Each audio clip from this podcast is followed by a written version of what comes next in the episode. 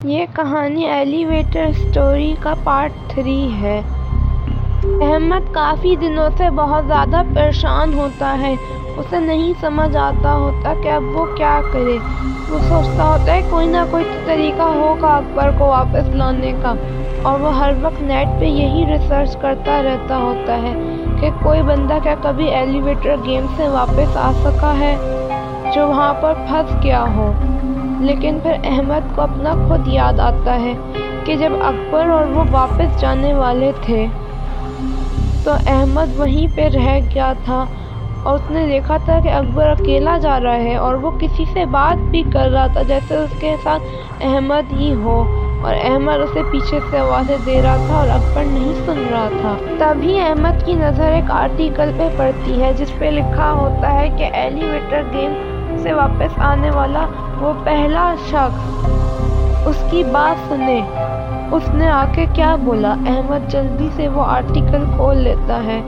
اس کے اندر لکھا ہوتا ہے کہ وہ آدمی واپس کیسے آیا؟ اس نے اس آدمی نے اپنی کہانی بتائی ہوتی ہے کہ وہ ایک دفعہ ایلیویٹر گیم کھیلنے گیا تھا، لیکن وہ وہیں پر پھنس گیا تھا۔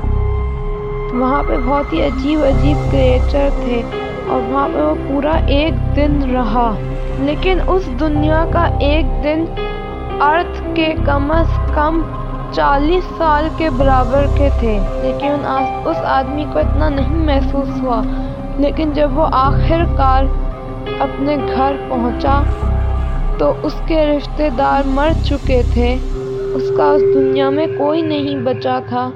چالیس سال بیت چکے تھے۔ اس کا بھائی جو اس کے انتظار میں کب کا مر چکا تھا اور اس کے ماں باپ بھی مر چکے تھے، صرف اس کا سب سے زیادہ چھوٹا بھائی جو تھا، وہ زندہ تھا اور وہ بھی اس سے عمر میں بڑا تھا۔ کیونکہ اس آدمی کی عمر وہیں پر اٹک گئی تھی اور وہ ابھی تک زندہ ہے۔ نیچے اس کا ایڈریس اور فون نمبر بھی لکھا ہوتا ہے۔ احمد سوچتا ہے، ہو سکتا ہے یہ اسٹوری ایک فیک ہو۔ یا پھر سچی بھی ہو سکتی ہے۔ میں اس فون نمبر پر فون کر کے دیکھتا ہوں۔ احمد اس آدمی کو فون کرتا ہے اور اس سے سب کے بارے میں پوچھتا ہے۔ وہ آدمی کہتا ہے کہ تم میرے گھر آ جاؤ۔ تو ہم تفصیل سے بات کر لیں گے۔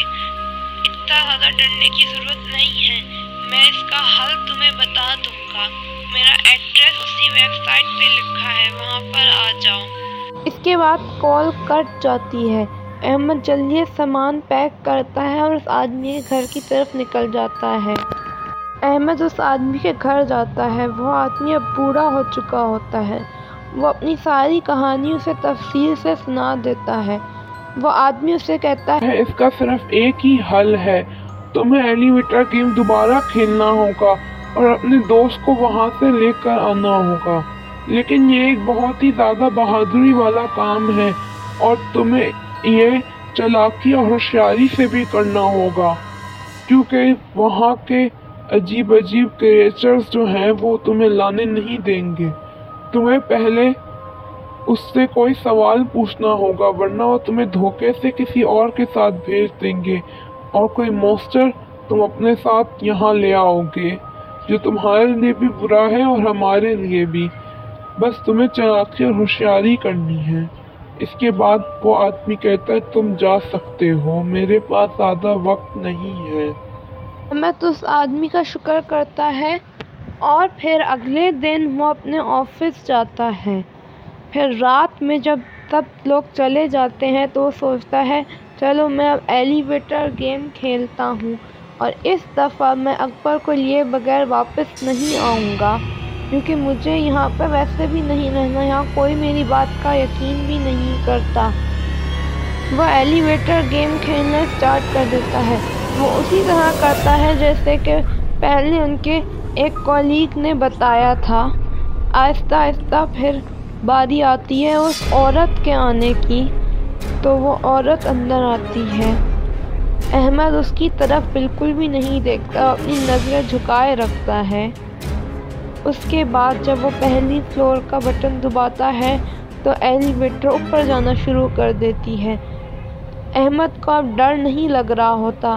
اسے بس یہ ہوتا ہے کہ وہ کسی نہ کسی طرح اکبر کو واپس لے آئے۔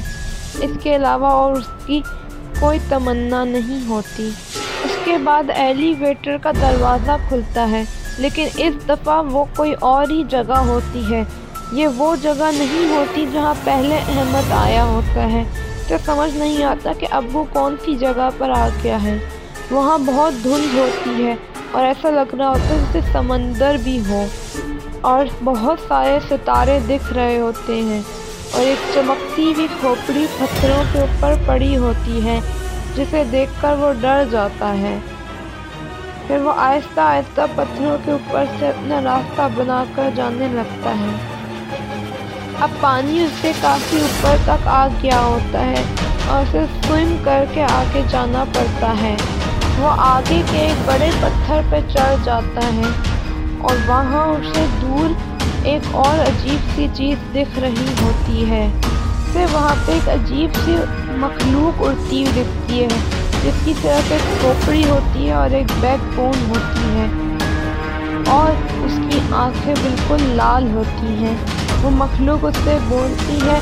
تم یہاں پہ پھر آ گئے۔ اب تمہیں کیا چاہیے؟ دفاع ہو جاؤ یہاں سے ورنہ اچھا نہیں ہوگا تمہارے ساتھ۔ اور پھر وہ وہاں سے اڑتا ہوا چلا جاتا ہے۔ احمد اس کھوپڑی سے جاتے جاتے پوچھتا ہے کہ مجھے یہ تو بتا دو کہ میرا دوست کہاں ہے لیکن وہ اسے کوئی جواب نہیں دیتی۔ احمد آگے چلنا شروع کر دیتا ہے۔